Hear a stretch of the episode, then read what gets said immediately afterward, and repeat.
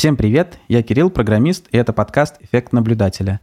Здесь мы говорим о науке и о том, как она устроена изнутри. Всем привет, я Илья, нейробиолог. Мы записали уже полсотни выпусков, но только дважды говорили про химию. С Аминой Мирсакиевой про полимеры и с Георгием Шагельдяном про стекло.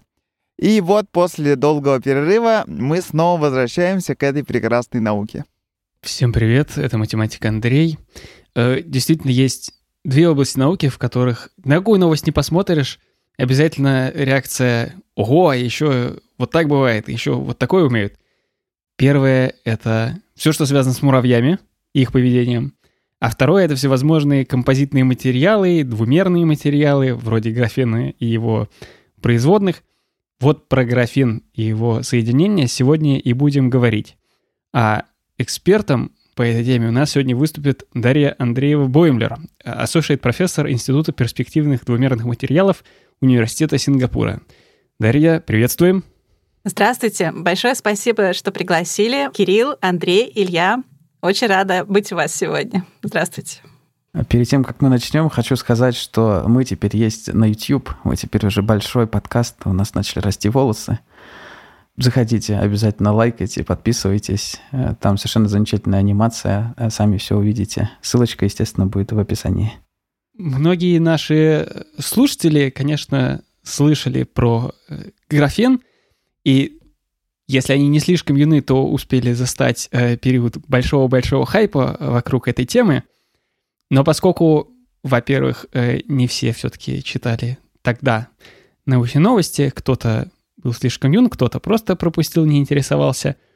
Поэтому надо, видимо, как-то начать с того, чтобы понять, о чем вообще речь. Потому что все-таки история действительно уникальная. Ключевое открытие Ейма и Новоселова произошло в 2004 году, а уже в 2010 они за это дело получили Нобелевскую премию.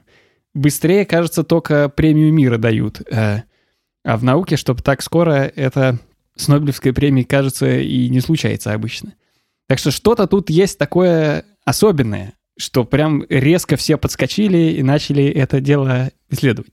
Поэтому расскажите нам, пожалуйста, для наших э, слушателей в общих чертах, что такое графен, почему он такой особенный, в чем тут э, дело?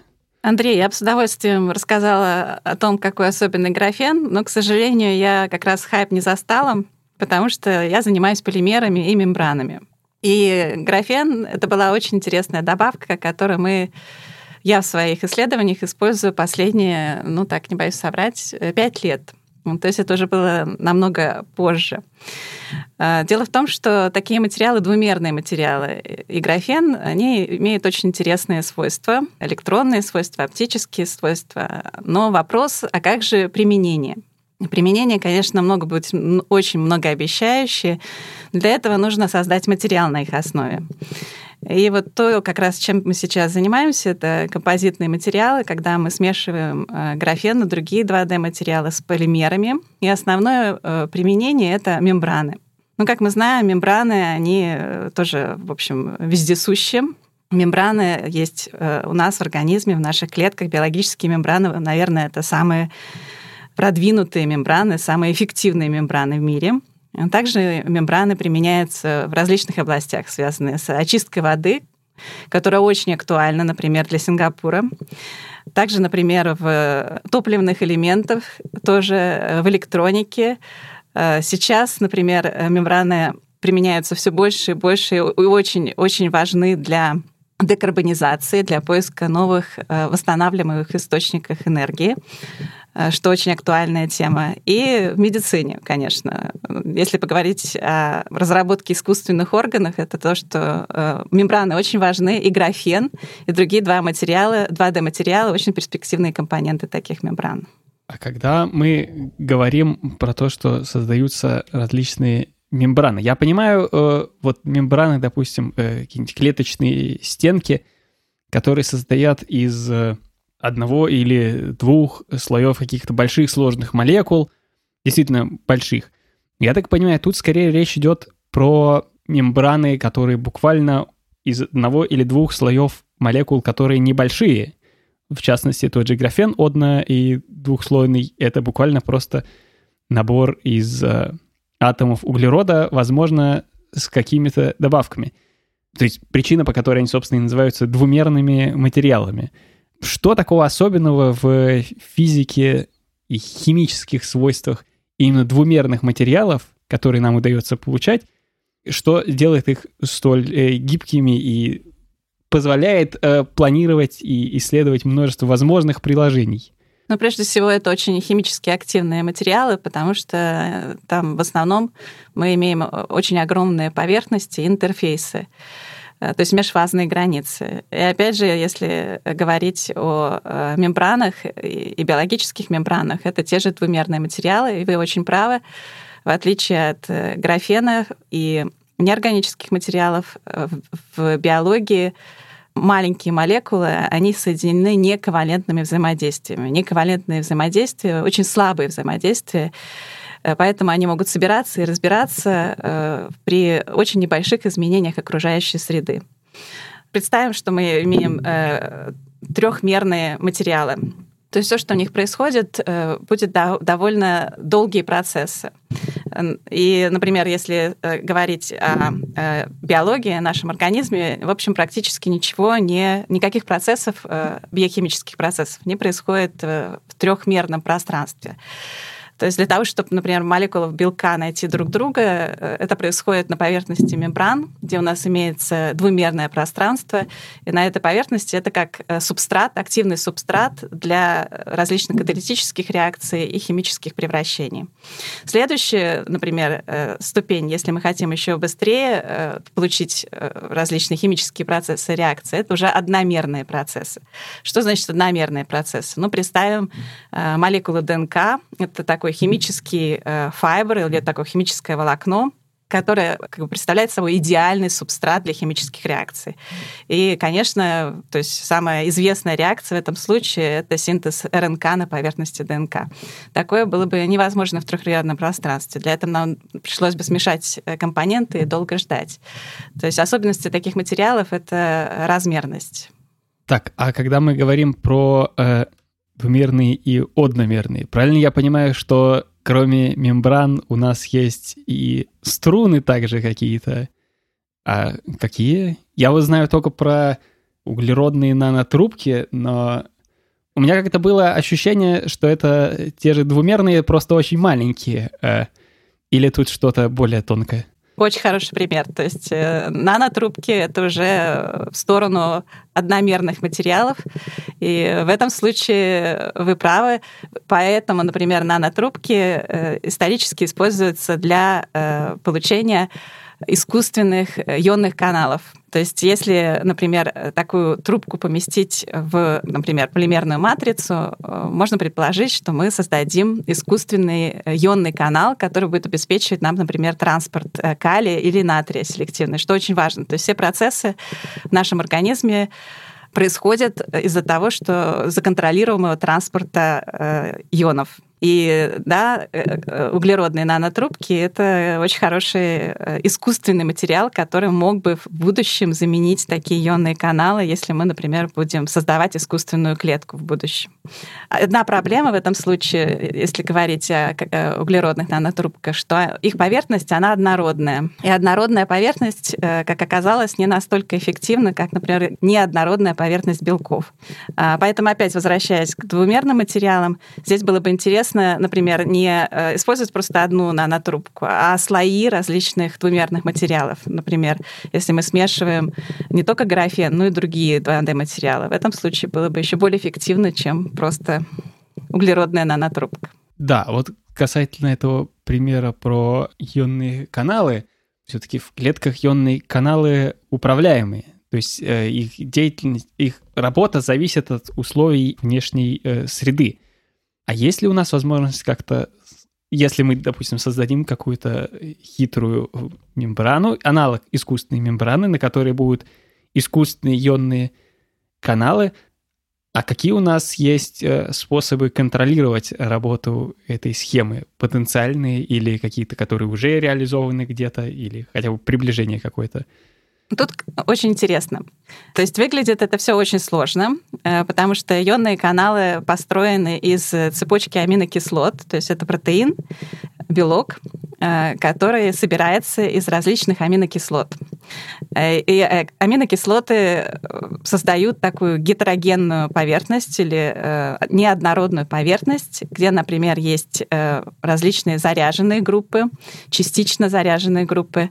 И также, что очень важно, это размер такого канала. Но дальше, если мы, например, захотим использовать э, вот этот вот ионный канал, который очень сложный для э, биомиметического дизайна, э, здесь как раз только два параметра очень важны. Э, размер то есть как близко у нас э, расположены слои. То есть при, в этом случае нанотрубки очень хороший э, материал, потому что мы как раз очень хорошо можем контролировать размер этой нанотрубки или расстояние между э, слоями в 2D-материалах. И другой очень важный фактор — это заряженность поверхности, наличие функциональных групп на поверхности.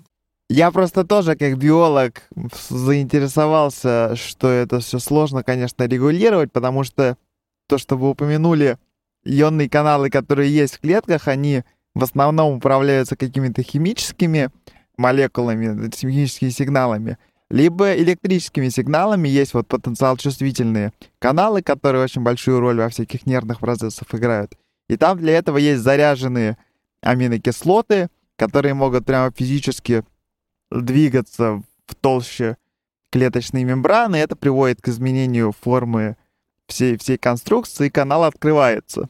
То есть мы можем какие-то даже заряженные, не знаю, функциональные группы приделывать к вот этим вот э, материалам, чтобы таким образом воспроизводить то, что имеет место быть вот в биологических мембранах. Ну да, вы абсолютно правы, Илья. То есть э, что, что у нас есть? У нас есть э, э канал, который образован слоями. Э, ну, например, представим, что у нас есть графен, еще раз графен, и э, сложив два графена, мы получили определенный размер канала. И что теперь мы должны, можем сделать? Мы можем его химически модифицировать и э, как раз вот создать такие функциональные группы, которые будут обеспечивать нам гетерогенность и определенный заряд поверхности и, соответственно, транспорт ионов. И что очень интересно, что вы тоже подметили – что э, открываются и закрываются такие каналы не из-за того, что мы что-то вдруг там изменили глобально, а из-за того, что, ну, предположим, у нас э, подошел близко к этому каналу определенный ион, ну, например, э, натрий. И дальше, если подошло больше, например, там три иона или четыре, этот канал еще более, например, опять изменится и адаптируется к вот этой определенной концентрации ионов и, соответственно, будет обеспечивать, например, более быстрый транспорт ионов. Да, когда мы говорим про то, что мы можем встраивать какие-то дополнительные э, соединения в слой двумерного материала, допустим, графена, ну или чего-то еще, какие у нас вообще есть опции? То есть кажется, что можно же что угодно встроить. У нас есть какая-то предсказательная сила — что делать. Я понимаю, если мы какой-то готовый компонент встраиваем, вот у нас есть что-то, что могло бы изображать ионный канал, давайте его встроим, вот у нас будет ионный канал э, в мембране. Но я так понимаю, там встраивают э, вообще что ни попадя, и каждый раз получается что-то удивительное. Э. Ну, я, честно говоря, посмотрел видео на Ютубе, типа там 10 применений графена. И там от краски до волос, до, я не знаю, каких-нибудь покрытий нано. Да, и такое чувство, что действительно просыпается ученый утром или исследователь, да и думает, чтобы смешать. Да, то есть как вообще определить, в каком направлении двигаться, что, э, что добавлять? Ну да, это самое интересное. И вы правы, что, конечно, возможности очень большие. То есть от краски до волос до очень сложного применения в искусственных органах. Э, вопрос, что добавлять. Ну, сейчас очень интересный э, термин, который становится очень важен для нас, это sustainability. Если поможете, как это звучит, sustainability по-русски? По-русски это, вот sustainable, это friendly. С химической точки зрения, в общем, можно, вы тоже правы, можно прицепить все, что хочешь. А дальше вопрос, как бы это прицепить, чтобы это было, ну, во-первых, э, потом как бы легко использовать, э, как бы это еще прицепить с минимальными энергетическими затратами и минимальным количеством шагов. То есть, конечно, если мы будем там полгода что-нибудь синтезировать, то есть это будет, конечно, очень э, много времени и энергетические затраты, и потом это будет тяжело очень э, применить где-то в будущем. И такой синтез очень будет тяжело потом использовать в будущем, например, в промышленности. Поэтому, эм, конечно, хорошо было бы э, что-нибудь положить внутрь, что, опять же, связано было бы такими очень слабыми взаимодействиями. Какие мы знаем слабые взаимодействия? Гидрофобные, водородные связи. Называется это самоорганизация. Э, самый простой пример в 2D-материалах, например, э, инкапсулировать воду. Если мы, кроме двух слоев графена, еще положим воду, свойства будут вообще очень удивительные. Э, при этом эту воду никак не связываем, она сама организуется на поверхности 2D-материалов. И это уже, в общем-то, практически готовый ионный канал. Нам осталось э, добавить, например, еще каких-нибудь функциональных групп, тоже таким же методом э, самоорганизации. Можем также, например, организовать те же белки на поверхности. Причем, что интересно, эти белки будут образовываться как шарики такие на поверхности, и не покроют эту поверхность целиком, то есть мы будем э, все еще иметь участки графена, но при этом э, как бы как каналы, образованные белками внутри. Но все это в 2D пространстве. Так э, и как мы планируем это сделать? То есть, видимо, у нас был графен, да, вот наш да, просто какой-то атомный, значит, уровень, у нас тоненький материал, и вряд ли там, что, ой, мы пролили воду, смотрите, как получилось замечательно. То есть сначала, наверное, пробовали там положить это, положить это, тоже были какие-то мысли в голове, почему это подойдет почему это не подойдет. Допустим, а, вот в одной из статей целлюлозу, да, делали такую мембрану, которая под воздействием электричества, значит, либо пропускает воду, либо не пропускает воду. И вот, допустим, возьмем этот пример. У нас была задача, к нам пришел кто-то, не знаю, какой-нибудь большая богатая компания, сказала, вот нам нужна такая штукенция, прям вот будет хорошо. А те, кто делает материалы, подумали, ага, вот, значит, графен и целлюлоза могут подойти. Или что-нибудь еще. Или мы как-то в этом направлении подумаем. Или мы сначала просто этот материал получили каким-то экспериментальным образом, потом подумали, вот оно как работает интересно, давайте посмотрим на то, где бы это можно было применить. Как это работает? Очень интересно. То есть работает, в общем, и, и, и так, как вы описали, и первый вариант работает, и второй вариант работает. Э, нет такого устойчивого протокола, который был бы самый эффективный. Все зависит от того, конечно, от ситуации, для чего мы получаем этот материал. Э, иногда, например, э, очень часто студенческие работы, то есть когда студент делает диплом, основная цель, конечно, не создать новый материал, а научиться работать в лаборатории, понять методологию, Э, но в процессе этой работы очень часто э, мы, например, находим интересные эффекты. То есть, наверное, это второй способ, когда вы что-то смешали, то есть вы смешали уже известные материалы, и вдруг совсем нечаянно вы находите эффект. Э, это очень круто, потому что ну, вы взяли уже материалы, которые известны давно, и никто до этого, до вас это не видел. И вдруг вы что-то поменяли. Ну, может быть, это произошло совсем случайно, а может быть, вы просто очень талантливый эксперименталист. И вы обнаружили этот эффект, и все работает. Первый вариант, который вы описали, э, тоже очень эффективный. Э, что в этом э, плане происходит? То есть пример с целлюлозой. Целлюлоза — это материал, который, ну, во-первых, доступный из натуральных источников, возобновляемых источников. То есть это полимер, который можно получить тоже с низкой затратой энергии и времени. Но это не совсем правда, потому что целлюлозу, конечно, нужно э, много очищать перед использованием. Но мы там в мире много источников целлюлозы. Поэтому другой, например, такой э, полимер хитозан, который получают из крабов, э, креветок или грибов. И таких полимеров не очень много. То есть целлюлоза один из таких э, примеров. И в этом случае что мы знаем о целлюлозе? Что целлюлоза, например, при изменении температуры она может, э, то есть при низкой температуре, при высокой температуре, она может связывать разное количество воды. Поэтому, используя целлюлозу, мы знаем, что мы получим такой гидрогель. Гидрогель — это известный класс материалов, который связывает большое количество воды и который становится все более и более популярным, потому что это основной компонент, например, э, биодеградируемой электроники. То есть это будущее Например, если мы хотим, чтобы нас, наш телефон через какое-то время исчез без остатка, то есть, наверное, вот гидрогели — это будущее матери... таких материалов. Поэтому целлюлоза — это то, что, в общем, первое придет в голову, если, например, нам надо создать материал с какими-то определенными свойствами, одно из которых э, biodegradability. Мы уже поговорили о всяких приложениях и исследованиях в области вот графена и других двухмерных материалов, но я все-таки хочу чуть-чуть такого теоретического более бэкграунда, что э, с химической точки зрения это собой история представляет. То есть вот у нас есть атомы углерода, и они как э, соединены просто в, цепочки или в какие-то э, сетки. Что собой это представляет с химической точки зрения, если так представить это пространственно? Мы имеем атомы углерода, которые соединены э, в сетки. А дальше вопрос очень интересный. То есть дальше, то есть если это углеродный материал, э, как вы думаете, Илья, то есть это органический материал или неорганический материал? Это хороший, кстати, вопрос, да, потому что аналогично есть вопрос, а является ли органическим или неорганическим метан. Потому что он вроде как бы алкан, который органические соединения, но с другой стороны это же просто один углерод с четырьмя водородами, и как-то это, наверное, то есть, если мы называем, говорим, что углекислый газ это, газ это не органика, а метан это органика, то как-то у нас получается странно.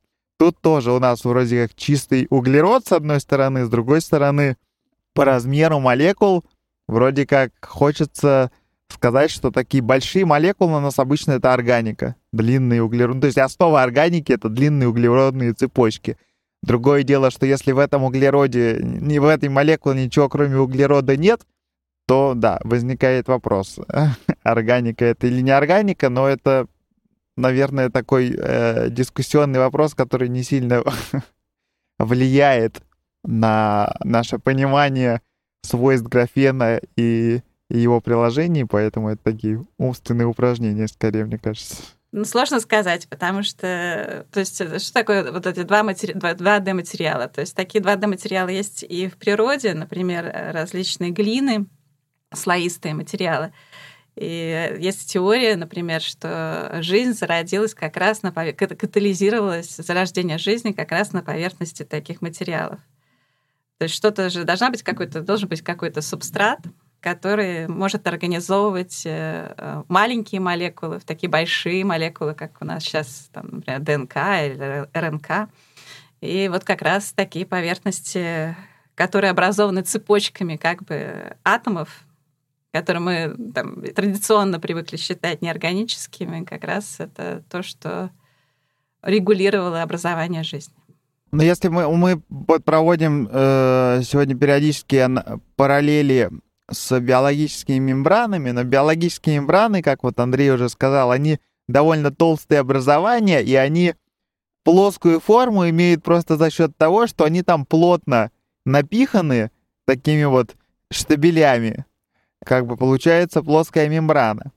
А если мы говорим про двухмерные мембраны, там и про графен, то их двухмерная структура целиком определяется и химическими свойствами что они таким образом образуют друг с другом связи, атомы углерода, что они как бы не во все стороны друг с другом связаны, чтобы получалась какая-то трехмерная такая вот кустистая э, структура, а они, с одной стороны, каждый атом связан там, видимо, с четырьмя другими, так как углерод четырехвалентный, но при этом это все образует, тем не менее, двухмерную плоскую структуру. То есть это уникальная история только для углерода, связанная с какими-то его именно химическими свойствами, или другие просто элементы таких больших, в принципе, цепочек. А хотя вроде как кремний тоже бывает, какие-то кремниевые тоже полимеры, и поэтому есть такая версия, что жизнь могла пойти по пути кремниевых полимеров. Но они, э, если они не образуют такие двухмерные структуры, то значит, углерод все-таки чем-то уникален. Углерод, конечно, уникален, но я бы сказала, что вот э, уникальность в том, что, что жизнь у нас состоит из углерода. Кремний тоже может дать двумерные материалы, и многие другие элементы да, используются для получения двумерных материалов. В природе вообще очень интересно все. То есть э, есть большой выбор, но дальше имеется уникальная система, из которой потом все и состоит. Почему она уникальная? Почему так совпало, что столько э, свойств, полезных свойств именно в этом материале? Очень сложно сказать. Но вот углерод оказался все-таки победил, оказался уникальным. Но дальше, то есть синтетически сейчас создается много двумерных материалов. Проблема в том, что, конечно, их стабильность по сравнению с углеродными двумерными материалами намного ниже. То есть они разлагаются быстрее. Например, много полупроводников на основе э, дисульфида молибдена. То есть там очень интересные свойства. Проблема тоже стабильность. Или максины, другой очень популярный сейчас двумерный материал э, с очень интересными свойствами. И опять же, проблема стабильность. То есть стабильность может э, быть лучше, может быть хуже. Ну вот такой стабильности, как углеродных материалов, наверное, пока ни у кого нет. Опять же, почему-то так случилось. В природе, конечно, уникальность — это одно из очень интересных свойств природы. То есть много-много кандидатов, но только один самый лучший. А когда мы говорим углеродные э, материалы, мы же имеем в виду э, не только чисто углеродные. То есть понятно, что у даже у чистого углерода много разных форм, и, собственно, э, графен, и стопка слоев графена, графит, и всякие, то, что называется, углеродное стекло, и фуллерены разные, и, в конце концов, ал- алмазы и так далее. Но я так понимаю, есть же еще и соединения, которые тоже не то, что у нас слой углерода, и где-то в нем изредка э, добавки, но и какие-то прям соединения, которые тоже могут образовывать э, двумерные э, слои большие. Например, то, что называется оксидом графена, который, правда, вроде как не очень оксид, э, потому что там еще водород, но где, я так понимаю, отношение количества углерода к количеству кислорода атомов от э, двух до трех. То есть там не то, что изредка вдруг э, атомы кислорода и какие-то гидроксильные группы или что-то такое, а там прям много кислорода. Вот какие есть еще варианты, по крайней мере, которые известны человечеству на данный момент такого рода? Вы назвали самый известный пример оксид углерода, э, чтобы было с графеном, если бы не было оксида графена. Потому что оксиды графена обеспечивают э, возможность э, смешивания графена с другими материалами. Оксид графена — это проводящая поверхность. То есть, в общем, мы начали с ионных каналов. Это то, что может использоваться для имитации ионных каналов очень хорошо. То, что может обеспечивать ионный транспорт. Это другая интересная область применения, когда например, электронная проводимость, она несовместима с э, нашим организмом для того, чтобы получить э, материалы, которые можно было бы э, использовать, например, с тканями, биологическими тканями, нужно получить ионную проводимость. И оксид графена — идеальный 2D-материал. И опять же, то есть вы говорите, какие еще э, примеры вы сами знаете. Самые лучшие примеры все знают. Другие материалы, фторированные графены, гидрированные графены. Очень интересные материалы, но пока еще э, непонятно, где их можно применить. А, то есть, когда мы говорим э, что-нибудь э, на основе графена, видимо, во многих случаях это на самом деле не что-то на основе графена, а что-то на основе соединения графена. То есть смотрят сразу какое-то соединение, и вот уже на основе него пытаются что-то соорудить. Или как-то все же начинают с графена и пытаются его модифицировать, и потом эту модификацию устроить. В общем, я просто интересуюсь, как, как это с, точки, с чисто академической точки зрения, как э, процесс поиска устроен. Мы уже об этом говорили сегодня. Я к этому вопросу возвращаюсь. То есть, э, с чем мы начинаем работать. Ладно, я переформулирую. Э, от чего вот сегодня, начиная новый проект, э, ученый в этой области отталкивается? Он начинает отталкивается от графена и смотрит в сторону его э, разных соединений. Или он отталкивается от какой-то конкретной модификации, например, от оксида графена и смотрит конкретную вариацию оксида графена. То есть что преимущественно сейчас используется? Очень интересный вопрос. Очень простой ответ. Применение. Все зависит от того, э, где мы собираемся это применить. Если, например, нам нужен новый композиционный материал на основе полимеров, то, конечно, тогда мы берем а, оксид графена.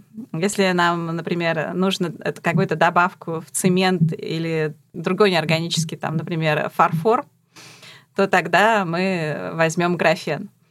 То есть, э, если нам нужно, например, э, создать еще что-то, то есть можно еще промодифицировать, прицепить еще какие-то функциональные группы к поверхности графена. Но Э, мы будем ориентироваться на применение. То есть мы начнем с конца. Мы подумаем, где бы нам нужно было использовать наши 2D-материалы, и тогда займемся его химической или физико-химической модификацией.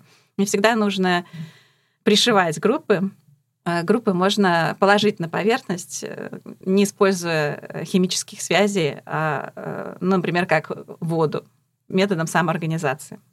Очень много э, как групп небольшого размера и большого размера можно организовать на поверхности, не используя, например, химических связей. И это тоже интересное очень направление.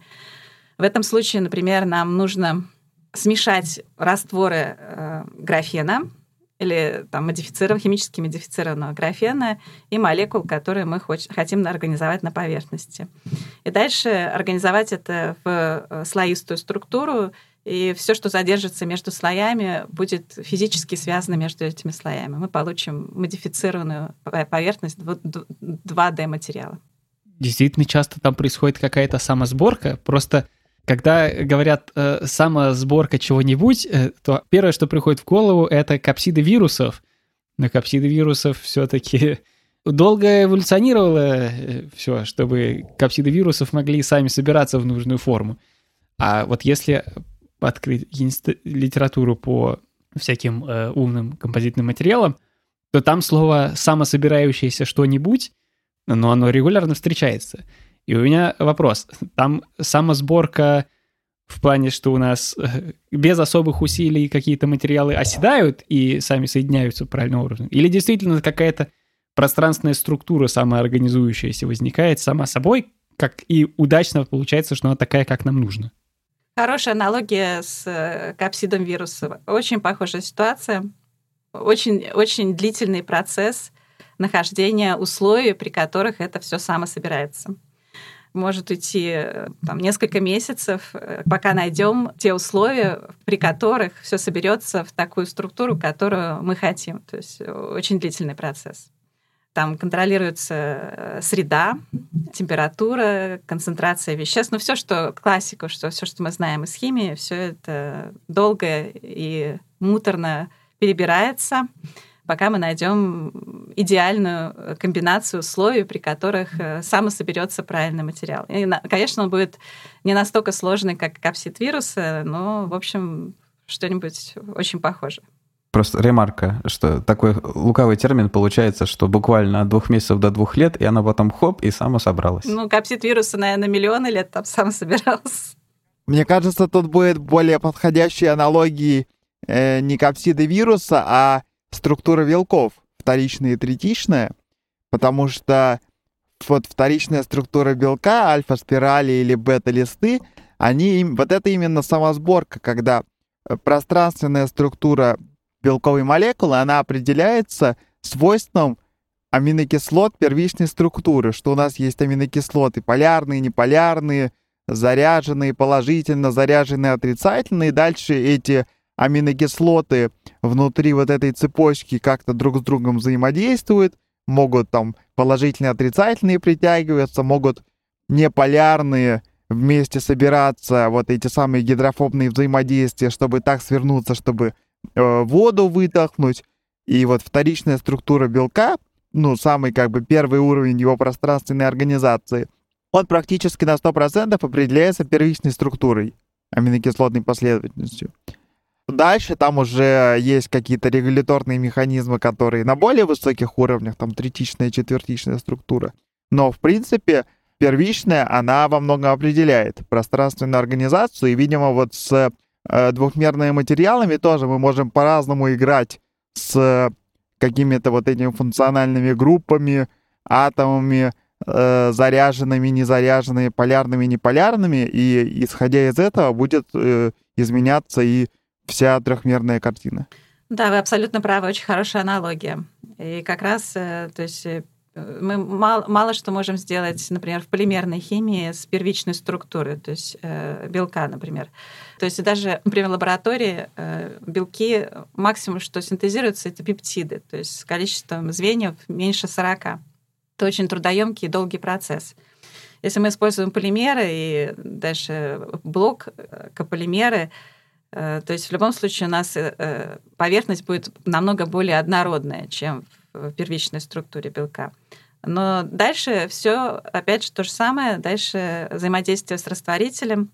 То есть если это вода, гидрофильные и гидрофобные взаимодействия определяют, как у нас сами собираются молекулы уже в более большие, ну, назовем это кластеры, которые будут обладать э, желаемой функциональностью и которые мы как раз организовали для вот такого применения, которое было в начале нашего, как бы, то есть была мотивация наш, всего, всей нашей работы. Меня натолкнула аналогия Ильи на мысль, ну, то есть сейчас есть э, проект от Гугла э, AlphaFold, да, который может предсказать, как сложится э, белок, какая у него будет примерная трехмерная структура, да? Насколько мы при создании или при планировании вот новых материалов мы используем там подобные системы машинного интеллекта или, или еще чего-нибудь подобного, или просто какие-то, не знаю, эвристики гоняем, смотрим на компьютере, как бы это э, выглядело перед тем, как мы идем к станку и пытаемся создать этот материал. Ну, теперь, Кирилл, вы затронули другую очень интересную тему — машинное обучение и искусственный интеллект для поиска новых материалов. Это очень трудоемкий процесс. Э, и как раз вот э, хороший пример, когда это определяется применением. То есть понятно, что белки э, очень интересные молекулы, вещества, которые связаны это с применением, то есть в медицине и фармации очень важное для нас применение. Поэтому много усилий было потрачено, и средств было вложено для того, чтобы вот получить такие программы, как AlphaFold. И для синтетических материалов это в начале как раз. Э, такие исследования только в очень начальной, научно начальной стадии сейчас. И, наверное, это будущее как раз науки. Но для синтетических материалов э, то есть много исследований в разных областях, но еще пока, конечно, не, не, не на не таком уровне, как это создано для белков или, например, для э, новых лекарств. То есть пока влияние удачливых студентов больше, чем влияние бездушных машин. Да, это точно. Мои студенты как раз не очень любят всяких роботов, э, которые сейчас все более и более популярны. Но с другой стороны, они, конечно, их никто не заменит, это правда. Студентов никто не заменит, да. А раз уж мы говорим про, э, с одной стороны, искусственный интеллект, машинное обучение, а с другой стороны, про то, насколько длительный, трудоемкий процесс подобрать правильные условия э, синтеза э, и вообще обработки этих самых материалов, меня просто щелкнуло в этот момент, что это э, звучит как задача боетовской оптимизации. Это область такая машинного обучения про то, как найти оптимальное значение набора параметров, если узнать даже, как вообще при данных параметрах, насколько хорошо все работает при данных параметрах, дорого. Ну, например, если там обучить нейросеть большую — и нужно выбрать гиперпараметры CD. Нам неохота малые изменения параметров делать, потому что на малые изменения параметров нужно переобучать сеть. Дорого, долго. Э, мы хотим как-то поменьше сэмплов взять и все равно узнать. Или альтернативно, например, если нужно там бурить э, землю, чтобы найти, где у нас тут в этом районе наибольшая концентрация ценных минералов и так далее. Вот есть технология, как уменьшить количество э, проб с тем, чтобы найти какой-то оптимум. Вот у меня вопрос. А если у нас э, нужно подобрать тонкие-тонкие параметры специально, при которых будет очень правильно собираться наша схема. Но я не спрашиваю, используются ли методы как-то компьютерные, посчитать, какие у нас есть варианты, где нужно в следующий раз посмотреть. Меня интересует вот что. Эти все схемы работают наилучшим образом, если у нас есть э, э распределение какое-то, и нужно в этом распределении найти наилучшие параметры. Но они не очень хорошо работают, если у нас в среднем тыкаешь в разные места, и все не работает, не работает, не работает. И только в очень-очень узкой области параметров вдруг происходит чудо, все складывается, все начинает работать. Вот какой типичный пример? Есть какая-то область э, значений параметров большая, которую нужно просто отыскать, и в ней примерно все хорошо, все примерно работает, и можно только оттачивать, отполировать, чтобы оно работало еще лучше. Или у нас типичная ситуация, что мы пробуем, пробуем, пробуем, и оно вообще не работает, и мы не знаем, в принципе, даже данное соединение, то, что мы пытаемся сделать, в принципе, сработает или не сработает. И только потом у нас вдруг оказывается одно конкретное значение э, набора параметров, при котором вдруг все сошлось, и тогда мы говорим «Ура, ура!» Все получилось. Вот какой типичный случай? Ну, типичный случай э, все-таки, когда все, раб- все работает. Ну, конечно, зависит и от удачливости эксперименталиста, но также еще насколько от навыков эксперименталиста или, скажем, также от интуиции. Ну, что такое интуиция? Интуиция — это значит какие-то автоматические э, знания, которые мы уже просто настолько много мы сделали этих экспериментов и провели таких исследований, что мы даже не обращаем на это внимания. Потом мы очень удивлены, ох, вроде все сработало. Но я бы сказала, что работа в лаборатории, экспериментальная работа, это прежде всего э, такие очень рутинные эксперименты, которые нужно делать каждый день с утра до вечера. И тогда все получится. Не бывает такое, что все мы долго работали, ничего не получается. Да, но я имею в виду ситуации, э, в которых, э, допустим, нам нужно подобрать правильную температуру.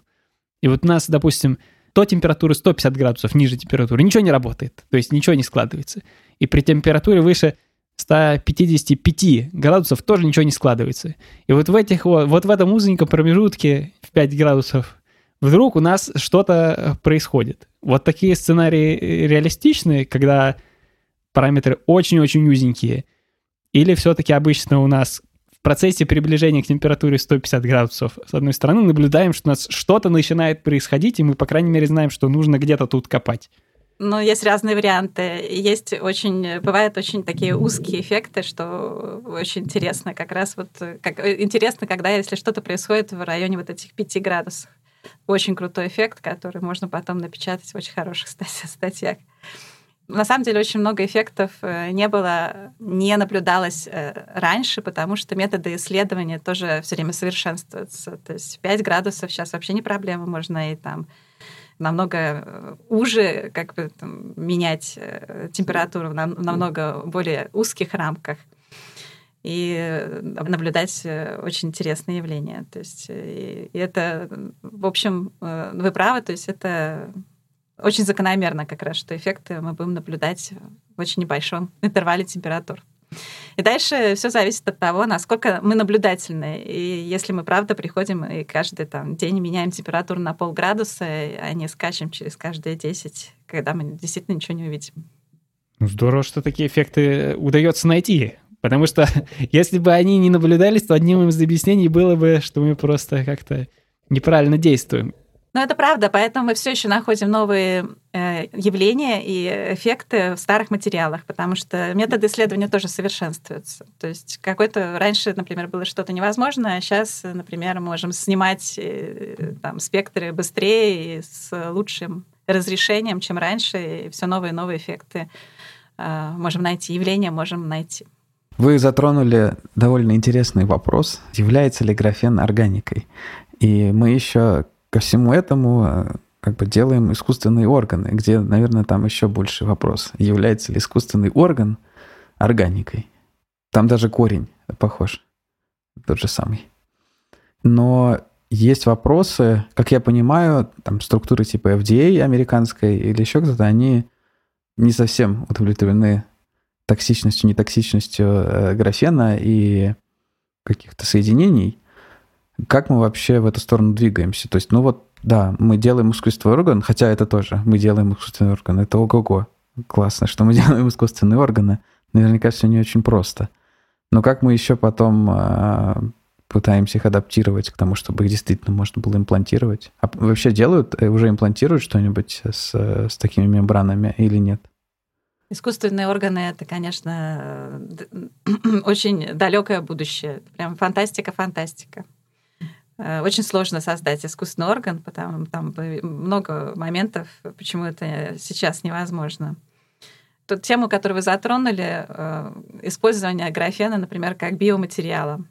И в биоматериалах э, все тоже зависит от применения. Для какого-то применения этот материал может быть подтвержден, то есть сертифицирован FDA, для какого-то применения нет. То есть э, там применение, область применения может быть очень разная, начиная с сенсоров, заканчивая, там, например, доставкой лекарств или доставкой вакцин.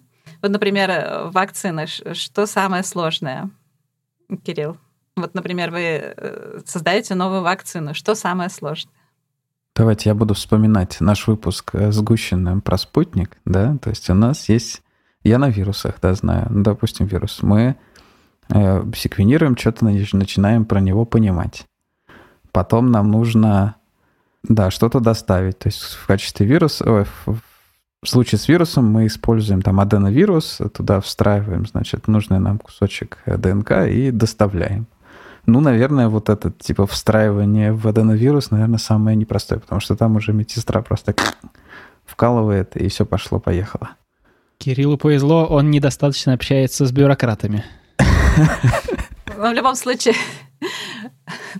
в любом случае, что вакцина, новая вакцина, это очень, очень особенный случай. А так, конечно, для э, применения в медицине э, путь от прототипа до применения, когда мы уже, э, например, создали, то есть мы уже все протестировали на свинках или там, мышках, и дальше у нас уже готовы все исследования, вот у нас уже э, там колба с готовым материалом, и до того момента, когда можем его использовать, это 15-20 лет. А, то есть это очень долгий путь. В любом случае, то есть э, если говорить о э, новых вакцинах, самые сейчас новые вакцины, они основаны на РНК. РНК очень нестабильна. 99% эффективности этих вакцин зависит от метода доставки способы инкапсуляции. Инкапсуляция — это вот практически искусственная клетка, которую мы создаем вокруг э, нашего материала, который мы доставляем. И здесь вот э, как раз 2D-материалы э, — это то, что может имитировать, хорошо имитировать биологические мембраны. То есть нам надо создать тоже, как вы упомянули, вирус, но искусственный, абсолютно искусственный вирус. И это самое сложное. Ну и поэтому МРНК, вот эти вакцины, которые у Pfizer и Модерны, они только при коронавирусе, собственно, и дошли до, до применения, потому что, ну, до этого это все было такими экспериментальными вариантами, и только вот такая ситуация экстренная наконец-то достаточно дала импульс, чтобы это дошло до клиники. Да, то есть э, такие экстремальные ситуации как раз э, хорошая мотивация для того, чтобы быстро и эффективно создать новые материалы. Да, раз уж мы тут говорим про э, приложения, э, вот со всякими приложениями в медицине, в биологии и так далее, где нужна биосовместимость какая-то и безопасность, это понятно, там много своих сложностей. Но вы упоминали и другое приложение буквально э, на уровне добавок к э, цементу. Но мне сложно себе представить э, коммерчески выгодную добавку к цементу на основе графена, просто потому что э, цемент, если используется, то его нужно прям много. А э, графен все-таки вещество не очень дешевое. Понятно, есть более дорогие в производстве вещества, ну, в частности, всякие хитрые соединения графен. Но и сам графен, я так понимаю, очень-очень недешев. То есть я, когда готовился к выпуску, наткнулся на какую-то компанию, которая его производит, и у них э, что-то в духе 10 миллиметров квадратик э, листа графена на подложке, и там что-то типа 300 или 400 долларов за него. Как-то это не звучит как э, что-то, что можно в промышленных масштабах добавлять в цемент.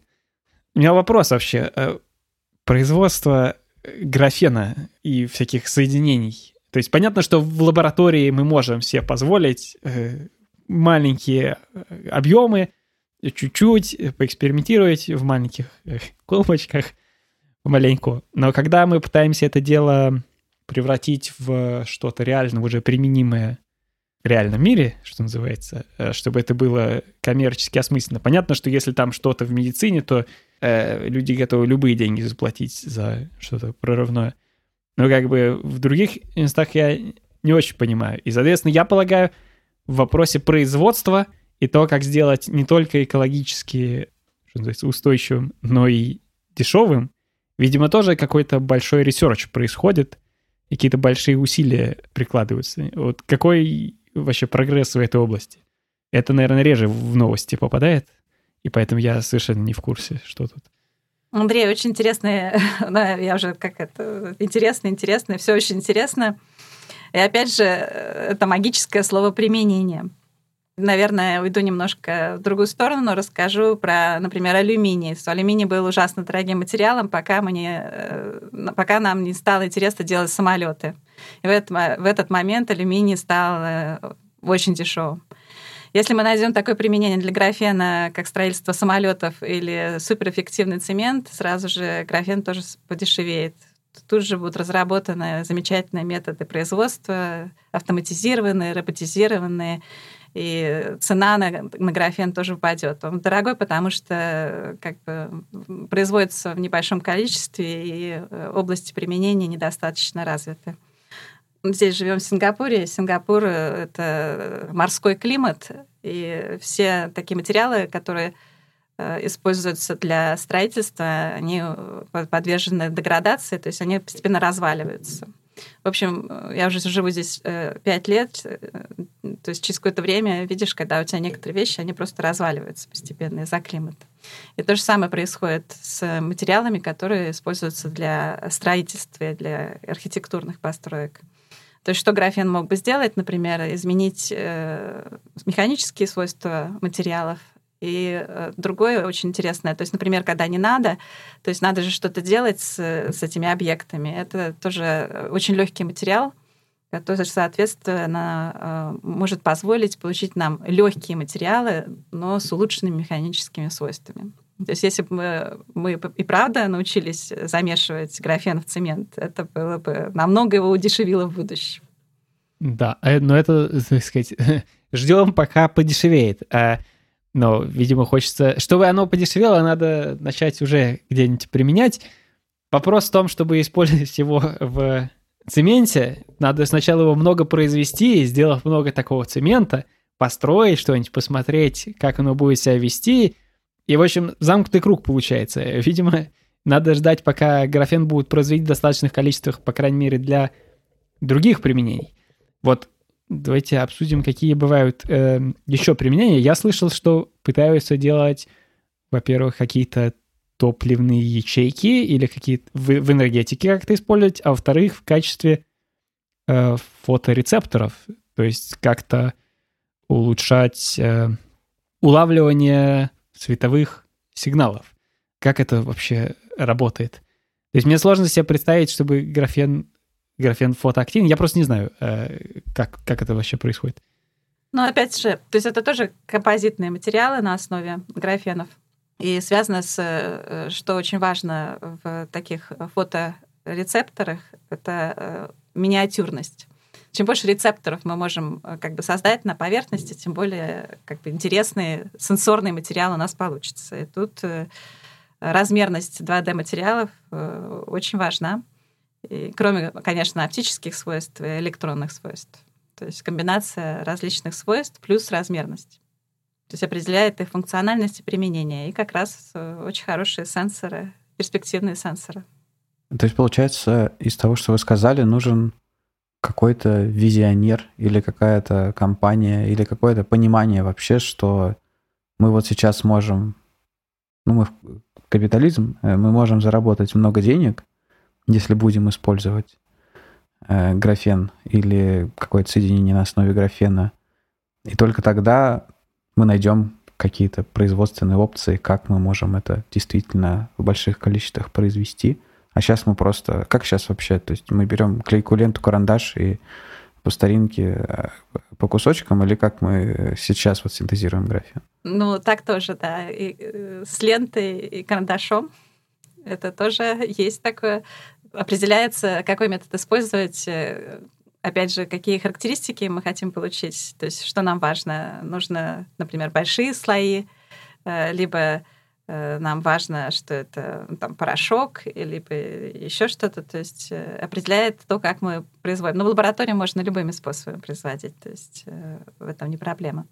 Проблема в том, что где же это там, волшебное применение, которое для которого нам понадобится большое количество такого вещества. Где же наши самолеты, которые, для которых понадобился алюминий?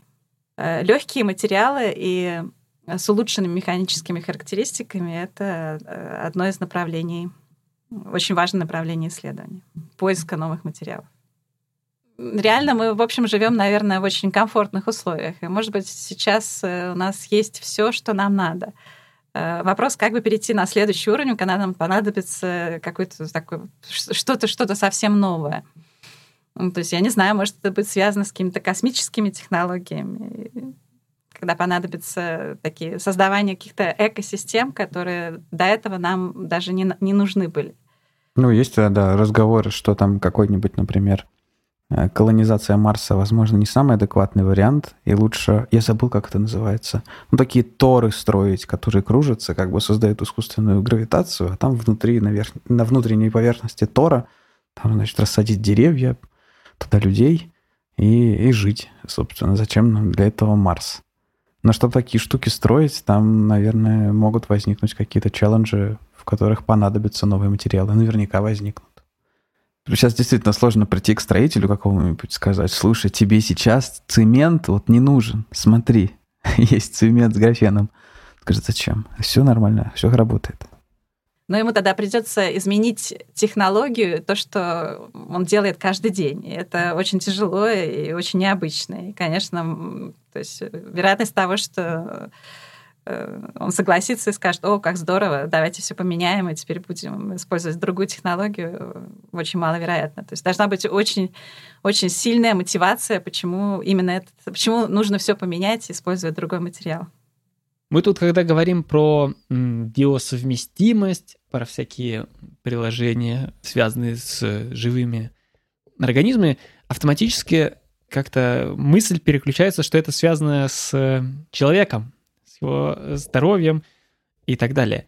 Но, насколько я понимаю, э, еще до того, как э, предлагалось это использовать э, в медицине, были разнообразные предложения на тему того, как можно было бы использовать э, всякие умные материалы композитные, в том числе на основе графена, применительно к бактериям.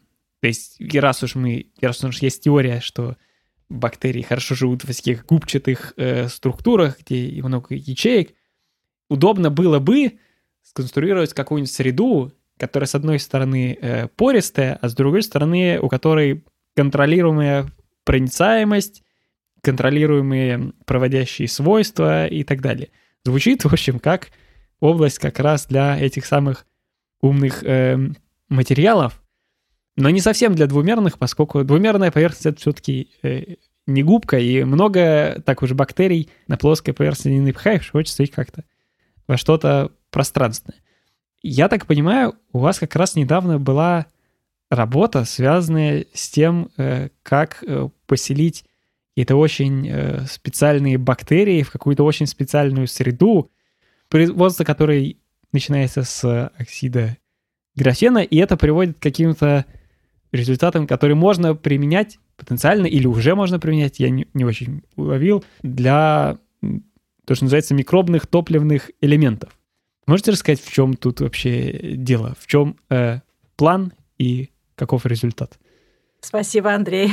Это, конечно, наша гордость, что, что мы заставили бактерии не только поселиться в таких э, трехмерных структурах, которые э, были созданы с помощью как раз 2D-материалов, то есть стенки у них все равно это 2D, очень тонкие, э, то есть такой очень легкий электрод, очень пористый электрод, А дальше ну, нужно источник электронов.